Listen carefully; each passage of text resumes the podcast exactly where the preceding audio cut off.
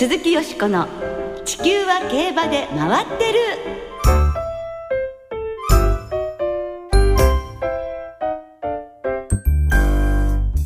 皆様こんばんは。お元気でいらっしゃいますか？鈴木よしこです。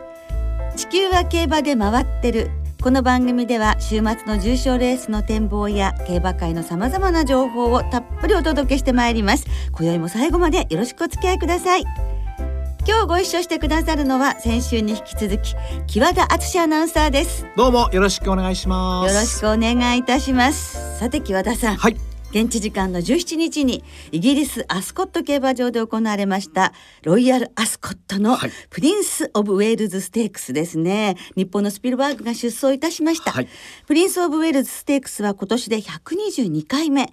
エリザベス女王も来場されるもうロイヤルアスコット開催の伝統の一戦ですねえースミオン騎手を背に9頭立て5番ゲートからスタートしたスピルバーグだったんですが、えー道中は67番手馬場の外目を追走直線に向きましたがそこから伸びを欠いて、まあ、最後は6着という結果に終わりました。ねえあの結果は残念だったんですけれども、はい。やはり天皇賞馬がうん。ロイヤルアスコットのターフでねこう走ってるっていうのはこうやっぱ胸に迫るものがありましたね。えーえーレースはスマレン騎手騎乗のフリーイーグルがえーザグレー・ギャツビーとの接戦を制して初めての G1 制覇を果たしました。ええーそして今週土曜日にはスピルバーグに帯同していましたスーパームーンが一般戦に出走するということです。はい、フリーグルとザグレー・ギャッツビーは本当に強いとあのはい2頭は強いと思いました。でまああのスーパームーンですけれども日韓戦ということで、えーぜひ頑張ってほしいですね。そうですねさてこの後は先週に続いてキャスターの草野仁さんをスタジオにお迎えして競馬の魅力をたっぷりとお話しいただきます。どうぞお楽しみに。鈴木よしこの地球は競馬で回ってる。この番組は JRA 日本中央競馬会の提供でお送りします。鈴木よしこの地球は競馬で回ってる。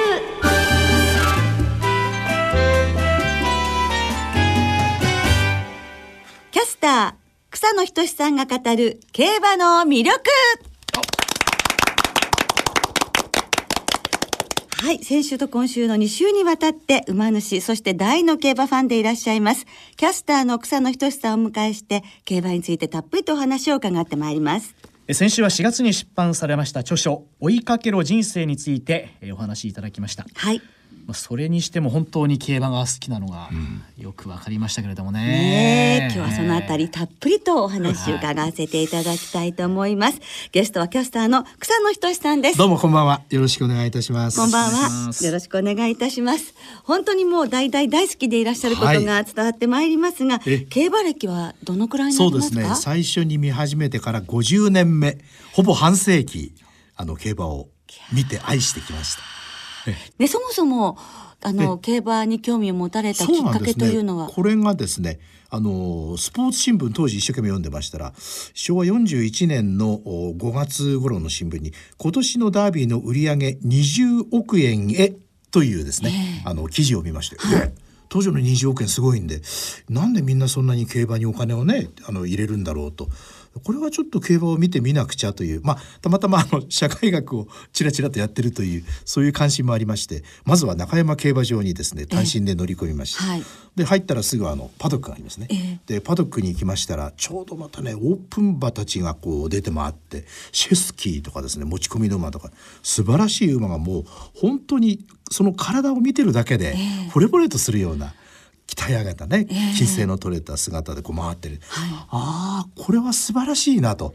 本当になんかこう衝撃を受けまして、これは競馬もうこれからもずっと見ていこうといきなりそういう感じで引きつけられました、えそれが始まりです。じゃあもうずっと見続けてらっしゃるわそうですすね。ね。。そうですね。その後あの NHK に入局されてあのアナウンサーになるという選択は特に競馬は？え、私はですね、もともと記者になりたいということで、あの地方出身者ですから。はいアナウンサーになれるともなろうとも思ってなかったんですが、当時いろんな改革的なことをやって、えーとにかくもうアナウンス室どんなやつでもいいから可能性があると思われたやつを引っ張ってそれでやらしてみろと、そういう時期だったんです。でやっぱり種目として選ぶのはスポーツが中心がやっぱり一番いいと。いうことでやってるうちに今度はそのスポーツ放送の中の競馬中継もやってみろとお言われる時期がですね、えー入社して8年ぐらいのところで来まして。で大変嬉しかったのは競馬は仕事である。だから多少あのねこれ仕事の中で馬券でお金があのどんどん外に出ていってもですね、え致し方ないと。言い訳もできるようになったという。ええ。それから取材も数多くされたのではないでしょうか。そうですね。武豊騎手に会いまして、ええ。それでそうですねちょうど私の長男と同い年の彼なんですね。で武さんいやあの競馬の騎手っていうのは本当に大変ですねと。朝早く2時3時に起きてね若い頃はあの厩舎の手伝いをしたりそこから調教に乗って言われた通りにね何周も回ってこなきゃいけない。で自分の体のコントロールで、えーまあ、体重調整も含めていろんな努力もしなきゃねトレーニングもしなきゃいけない、考えてみたら大変な仕事ですねって言ったら「え私は一度も大変と思ったことないんですって言うんです。えなんでですかっつったらだって草野さんが今言われたようなことは私がどうして騎手になったかというと父親の武邦彦がかっこよく仕事をしてるのを見て自分もああいうふうになれたらいいなと思って自分がジョッキーという仕事を選んだんであって、今草野さんがおっしゃったようないろんなことはジョッキーであればやるのが当たり前なんです。当然なんです。で当然だと思っていればそれを辛いとか苦しいとか思ったことは一度もありません。人間は多分何々をするために何々をしなきゃいけないと考えた時からですね。それが心の負担となるのではないでしょうかというですね 息子と同じ年齢の人にですねものの考え方を教えていただきました。あさすがすごい人だなと。まだデビューしたての頃えー、デビューしてしばらしばらくの頃ですね。あーえーそうですか。もう本当にですね感服したことがあります。えーそしてはい、ね。えー私も馬券が大好きなんですけれども、はいはい。えまあ今年のどうですか？会心のまあ今までのでも結構ですけれどもそうですね。歴史というのはあのー実はあのダービーの週の最終レース目黒記念で、はい最近私どちらかというとある一頭を軸にしましたらええ、それから馬単マルチ。折り返しですね。ええ馬単マルチっていうのをですねあの結構買うようにしておりまして、えーその時レコンダイトでしたっけ？二着着ですね。のはい2番の馬を軸にしたんですね。はいそれで一応全然人気がなかった1番のヒット・ザ・ターゲットもはい相手に入れておりましたので、えーなんとですね、えー人気のない方が1着で。えー自分が軸にしたに比較的人気のあるのが2着という一番理想的なね。馬単マルチ買いにとって 最も理想的なパターン。11番人気とかなんかだったらしいですね。はいはいええ。それで200倍を超えるようなええ。ええ配当になって、ああよかったな。ダービーの負けは完全に取り戻したなと。いう感じになりました。割とですねあこれとこう軸を決められたらえ行ってみるという感じが多いですね。何を一番重視されるんですか馬券？その軸馬を決もめられる時は。ちろんあの競馬場に行ってたらパドック重視です。はい。えそれであのもちろんあの成績とそれから調教も全部参考にした上であこの感じだったら今日は2着は外さないだろうなというものを軸にして買っていくと。まあ本当に楽しんでらっしゃるなと思いますが 草野さんは馬主としてもはい、ね本当その名を馬主という名前が恥ずかしいぐらいのですね、うん弱小の馬主です。いやいや、え今までもたくさんお持ちになられたと思いますが、一番最初は何でしたか？えーとですね、あのそれよりも前にあの一口会員ええですね。はいあの昔通称一口馬主とか言っても、ええ。馬主ではないんですけど、はい。一口会員で、えーその馬主気分を味わうというのでは最初に持ったのがカッティングエッジというですね、はい。牝馬でして。覚えております。デビューから特別そしてあのクイーンカップとですね立て続けに3連勝してあなんか馬主になるってことはずいぶん優しいことだなと 思ってしまったぐらい快進撃をですか、続けた最初から馬運が良くていらっしゃるんですね。そういう意味ではね、ええ。すごくあのラッキーなところはありますね。そのお空白の時期があって、えー、96年のダンスインザダーク、はいえーまあこれが菊花賞をはい買ってくれる。はいそれからまた長いちょっとブランクがありまして、はいダンスインザムード妹が、はいあの G1 す2つごいですね取ってそうですねはい。そして近いところでは、はいい、やらしいですね。もうはい。G1 ばっかりですから。本当ですよ。G1 ばっかりですから。皆さんにもよく知っていただけたんですが、ブエナフィスタのね一口会員だったとことで、なんか本当にそういう意味ではラッキーだと思いますね。つくづく、えーそうですね。えもうブエナビスタなんてもう本当。なかなかね巡り合う機会がない馬だと思いますね。これもやはり血統で選ばれるんですか？あの一応ですね、えーっとガイドできますあの本がありますね。はいあれの写私はあの動画よりも写真を一生懸命見てバランスを多分一番重視してると思うんですけどもそれとまあもちろん血統も参照してであこれがいいと思ったら、えーそれがまあたまたまそういう形で。いやいやたまたまじゃないですよいやいやいやこれだけ揃えば やはり眼力がありますいやいやいね。もう見る目が終わりですよね。逆にあの参考にされる方とかもいらっしゃるんですか？馬主さんとか教うえてよ草野さんと同じのにしとけばそれはいらっしゃいません。ね いやいや。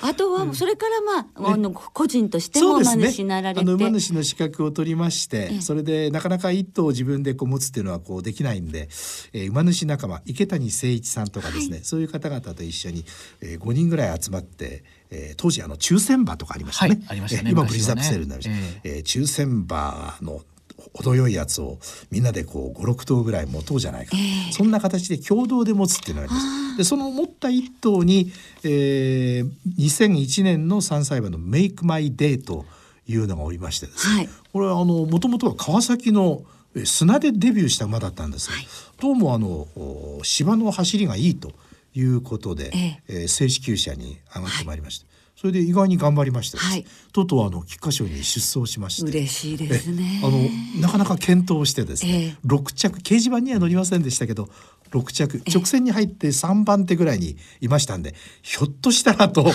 思ったんですが、ええ。そっから先のですね、ええ。あと 300m ぐらいの G1 になる馬たちのそのスピード感とか迫力の凄まじいこと。もうこれはね、もうとてもあ問題にならないなという、えマンハッタンカフェとかですね、はい。えー素晴らしかったですね。えーところであの草野さんは20年以上前、えーたかが競馬されど競馬という本の中であの競馬の国際化ええ。それからジョッキーの自由化について触れられていらっしゃるんですけれども、ええまあその後どうですか？時代も大きくあ変わってきましたやっぱりあのサンデーサイレンス以降、はい。その日本の競走馬のレベルがえ世界的な第一線のレベルにほとんど並ぶようになった。とそうですね。これ素晴らしいことだと思うんですよね。ええ。ええと同時に、えーデムーロであったりルメールであったりそういう人たちが日本のジョッキーとして仕事をするってことになってそういう意味でのお第一線級の人たちの乗り方をいろんな意味でね吸収できるようになった。もう本当にこう国際化の波がいろんな形で出てきてる。だから私は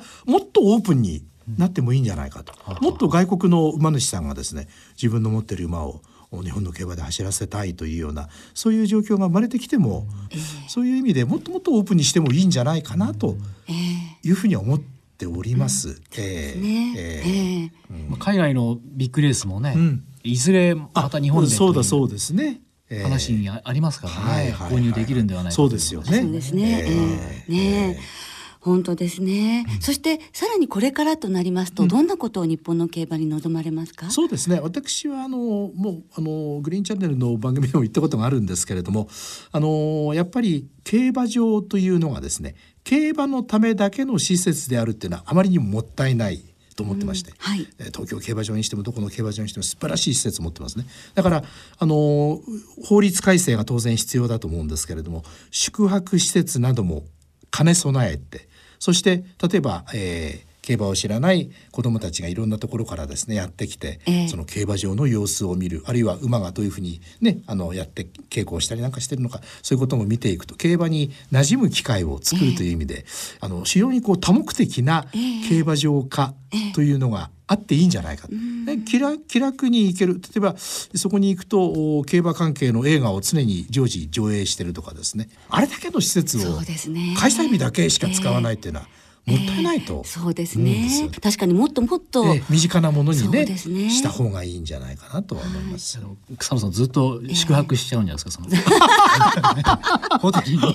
本当ですね。そのままになってたりなんかするかもしれません。家に帰ってこないっていう話に ならないといいですけども。ね。ええでも確かに宿泊施設ができれば、ええ。あの遠くからもあの泊まりでね楽しみに来るっていう方や、ね。ええ時にね夏季教室なんか行ってもいいですしね。あ確かにすごくいいアイディアですええね。と思いますね。ええ。ですからもうもちろん今草野さん大変お元気でいらっしゃるんですけれども、そうすると草野さん競馬がお好きってなるとやっぱ競馬してると元気に長生きできるっていうもう 手本のようになっていらっしゃるので。ね、私が常に言ってるのはですね、はい。競馬と親しむっていうことはですねええ。認知症になりにくいあのえあのパターンだと。つまりですね、ええ。えーもう1週間の日程が全部決まっちゃいますでしょ？ね、月曜日は結果が出て、はい。それからまあ週刊誌が出てはい。えでもう水曜になると追い切りがあって、はい。それで木金になるともう準備にかかっていくと、はい。でその繰り返しで土日は大変忙しいとええ。いうことでですね、あの曜日の意識っていうのは毎日しっかり持ってますよね。はい。ええ。ですからそれはすごく大事なことで、あの認知症になっていきやすい方はあ今日何曜日だっけ？今日何日だっけ？っていうのがありますね。確かにそれからもっと大事なことはそこで自分がお自分のお金を使ってまあ一応投資行為をしますね。ええそうすると儲かったのか損したのか、はいそのことについては細かくあの当然認識できるわけですよね、はい。競馬をずっとやり続けているっていうのは認知症になりにくいえあのそういう環境に自分を置くということで、はい。この時代絶対おすすめのええ。あの趣味だと私は思います。そうですね。本当ですね。まさにあの追いかける人生ですよね。本当そうですね。追いかける人生ですね。ですからまだまだずっと競馬を楽しんで、そしてあの日本の競馬、はいいろいろとねまた、ね。あの提言進言していただきたいと思います。ええあの本当にあの世界で最高峰をね極めるような馬たちが出てくるといいですね。そうですね。本当にどうもありがとうございました。こちらこそありがとうございましたはい、2週にわたって楽しいお話を伺わせていただきました。またぜひいらしてください。こちらこそよろしくお願いいたします以上キャスターの草野仁さんをゲストにお招きしてお送りいたしました。鈴木よしこの地球は競馬で回ってる。ここからは週末に行われる重賞を展望していきます。その前に先週の重賞簡単に振り返りましょう。エプソムカップは花を切った2番人気の栄心光が直線若干外に持たれる面を見せながらも最後まで粘り切って見事優勝をしました。はい、騎乗された武豊騎手がレース後期待を裏切って優等生ですみませんはいというふうにね、ええコメントされたように栄心光は落ち着いたレースぶりで重賞初制覇、はいこれで8戦7勝となりました。賞金も一気に加算し秋は天皇賞が最大目標となりそうですね。一方マーメイドステークスは8番人気のシャトーブランシュが道中は後方2番手で末足を温存。直線では満を持して馬場の外目に持ち出されると目を見張るような伸び足で最後は差し切ってレースを制しました、うん、そして安城の藤岡幸太騎手はこの勝利で7年連続の JRA 重賞制覇を達成、去年のディアデラマドレに続くマーメイドステークス連覇ということになりましたが、はい。シャトーブランシュこの番組のデータ君、ね。大的中でした、はい。すごい。やりました。やりました。えー。はいえーそして今週は日曜日に東京でユニコーンステークス開幕週函館では函館スプリントステークスが行われます。まずは東京ダート1600メートル3歳馬によります G3 ユニコーンステークスを展望していきましょう、はい。えー今年は UAE ダービーでも3着と健闘をしましたゴールデンバローズなど16頭によって争われます。では今週もレースのデータをチェックしましょうユニコーンステークスの過去10年のデータをご紹介しましょう。過去10年で一番人気の連帯率は8割と優秀。しかも大敗した2頭はともに前走が芝。前走がダートなら一番人気は鉄板でしょ奥さん。それでも穴を狙いたい。そんな中高年のお嬢さんにいいデータがあるんです。過去10年で3着以内に入った31頭のうち5番人気以下は9頭。その9頭のうち7頭は前走で 1700m 以上の距離を走っているか 1800m 以上のオープンで連帯がありました。残る2頭は東京競馬場で勝利を挙げていました。ということではっきり言ってラインルーフで決めようじゃないのよ。奥さん旦那と馬券どっち取るの？山本でした。いや懐かしいですね。美濃さん？美濃山、ね美濃山本さんだったのかしら。と思いますよ。あの口調はね。そうですね、はい。ラインルーフということです。えー19日金曜日正午の東京の天候は雨。芝が主ダート不良のコンディション、えー日曜日の東京は晴れ一時雨。まあさすがに梅雨時ですからね、はい。えー不安定な天候が続きますがはい。やはりですね UAE ダービー勝った馬から差はつけられましたけれども、えよく3着に粘ったというそうですね。はい、ゴールデンバローズはい。可愛、い、い子には旅をさせよと、ね、その経験がどう生きるか、ここで見てみたいと思います。東京ダート 1600m 3戦3勝、はい。でもう堀厩舎もね12週連続勝利というのがあってて、まあ、ええ。土曜日のうちにね達成されるかもしれませんけれども、はい。えー大変一番人気になると思うんですけどゴールデンバローズから流します。6番のアルタイル7番のイーデンホールそして前走の末足が素晴らしかったのんこの夢当番、えーですから6番7番10番に12番からマネでので流して、13番のブチコの副賞おといきたいと思います。はいはい、清田さんは？えー僕はまあ頭ゴールデンバローズ、えー、2着ものんこの夢という順番で考えてたんですがね、えええーこの裏表もちょっと逆にして、えーまあ、2通りはい2パターンで3連単で3着にはいろんな馬をちょっとね。流してみようかなというさっきまではゴールデンバローズ頭で思ってたんですけどちょっとのんこの夢もねそうですね。捨てがたいですね捨てがたいですよね。え楽しみです。ー続いて、えー同じく日曜日に函館で行われます函館スプリントステークスを展望していきましょう函館スプリントステークスは芝の1200メートルの G3 では函館スプリントステークスこちらのデータもチェックしていきましょ ladies gentlemen お父さんお母さん函館スプリントステークスの過去10年のデータをご紹介しましょう。過去10年で一番人気の副勝率は6割。3連単の平均配当はおよそ18万円で波乱含みのレースと言えるザンス牝馬の活躍が目立っていてボバの副勝率がおよそ16%なのに対し牝馬は35%でその差は歴然。内枠有利で3着以内に入った馬の半数以上が3枠以内。また過去3走以内に G1 に出走していた馬の活躍が目立っているでざんす。狙いの大馬は何ての？ローブティーサージュと申します。山本でした。これはですね、若いファンの方はご存知ないと思いますよ。多分トニー谷さん。うわかりづらいな。その版のね、ええ。はい、ということで、え、何だったんだっけ、あ、ローブさん、ちょっと申しますでしたね。ええそう。はい。ぜひご参考なさってくださはい。い。、えー、19日金曜日正午の函館の天候は晴れです、えー、芝涼そしてダートも両馬場、はい。えー、こちらの吉子さんの見解は？はい、私もですね、ローブディサージュと申しますと、え行こうかなと思ったんですがやっぱりコパノリチャード函館初めてですけれども、高松宮県年去年去年勝った時の馬場状態とかをね考えるはい。と要所はあってそうなので、7番のコパドリチャードからローブディサージュとティーハーフにします。連勝中の。はい。では清田さんは？僕は今あの相手に名前の上がったティーハーフを中心にね、ええええーこの馬を軸にはい。いろいろと買ってみたいなというふうに思ってますんで、はい。えーそれではリスナーの皆さんからいただいた予想もご紹介しておきましょう。シャークたけさんからいただきました、えー6月21日は父の日です。うん。えーならばユニコーンステークスは第10回ユニコーンステークス優勝馬カネヒキリが父上のアルタイルから総流しで勝負したいと思っています。はーい。えーゴールドシッポさんからもいただきました。先週私はマーメイドステークスを3連単ボックスで的中しました。おめでとうございます。素晴らしい。ね。えー今週の本命ですがユニコーンステークスはゴールデンバローズ函館スプリントステークスはアンバルブライベンです。という予想です、はい。えーご祝儀馬券大好きさんからもいただきました。初メールです。あーありがとうございます。えデータ派なので番組の重症データ分析などを参考にしています。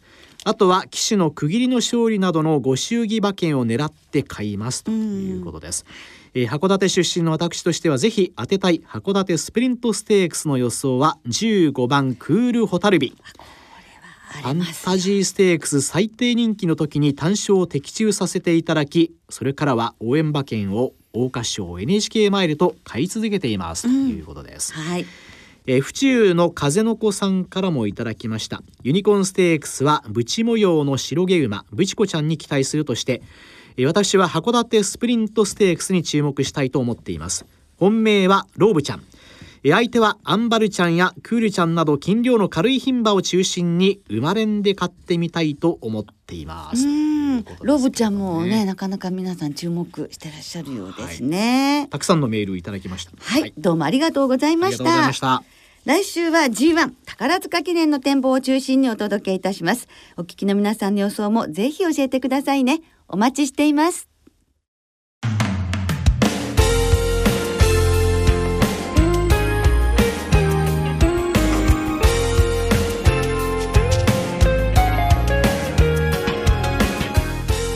ろお別れの時間となりました。今週末は東京阪神そして開幕週を迎えます。函館の3つの競馬場の開催です。重賞は日曜日に東京でユニコーンステークス。函館では函館スプリントステークスが行われます。函館スプリントステークス当日の函館競馬場はフリーパスの日です。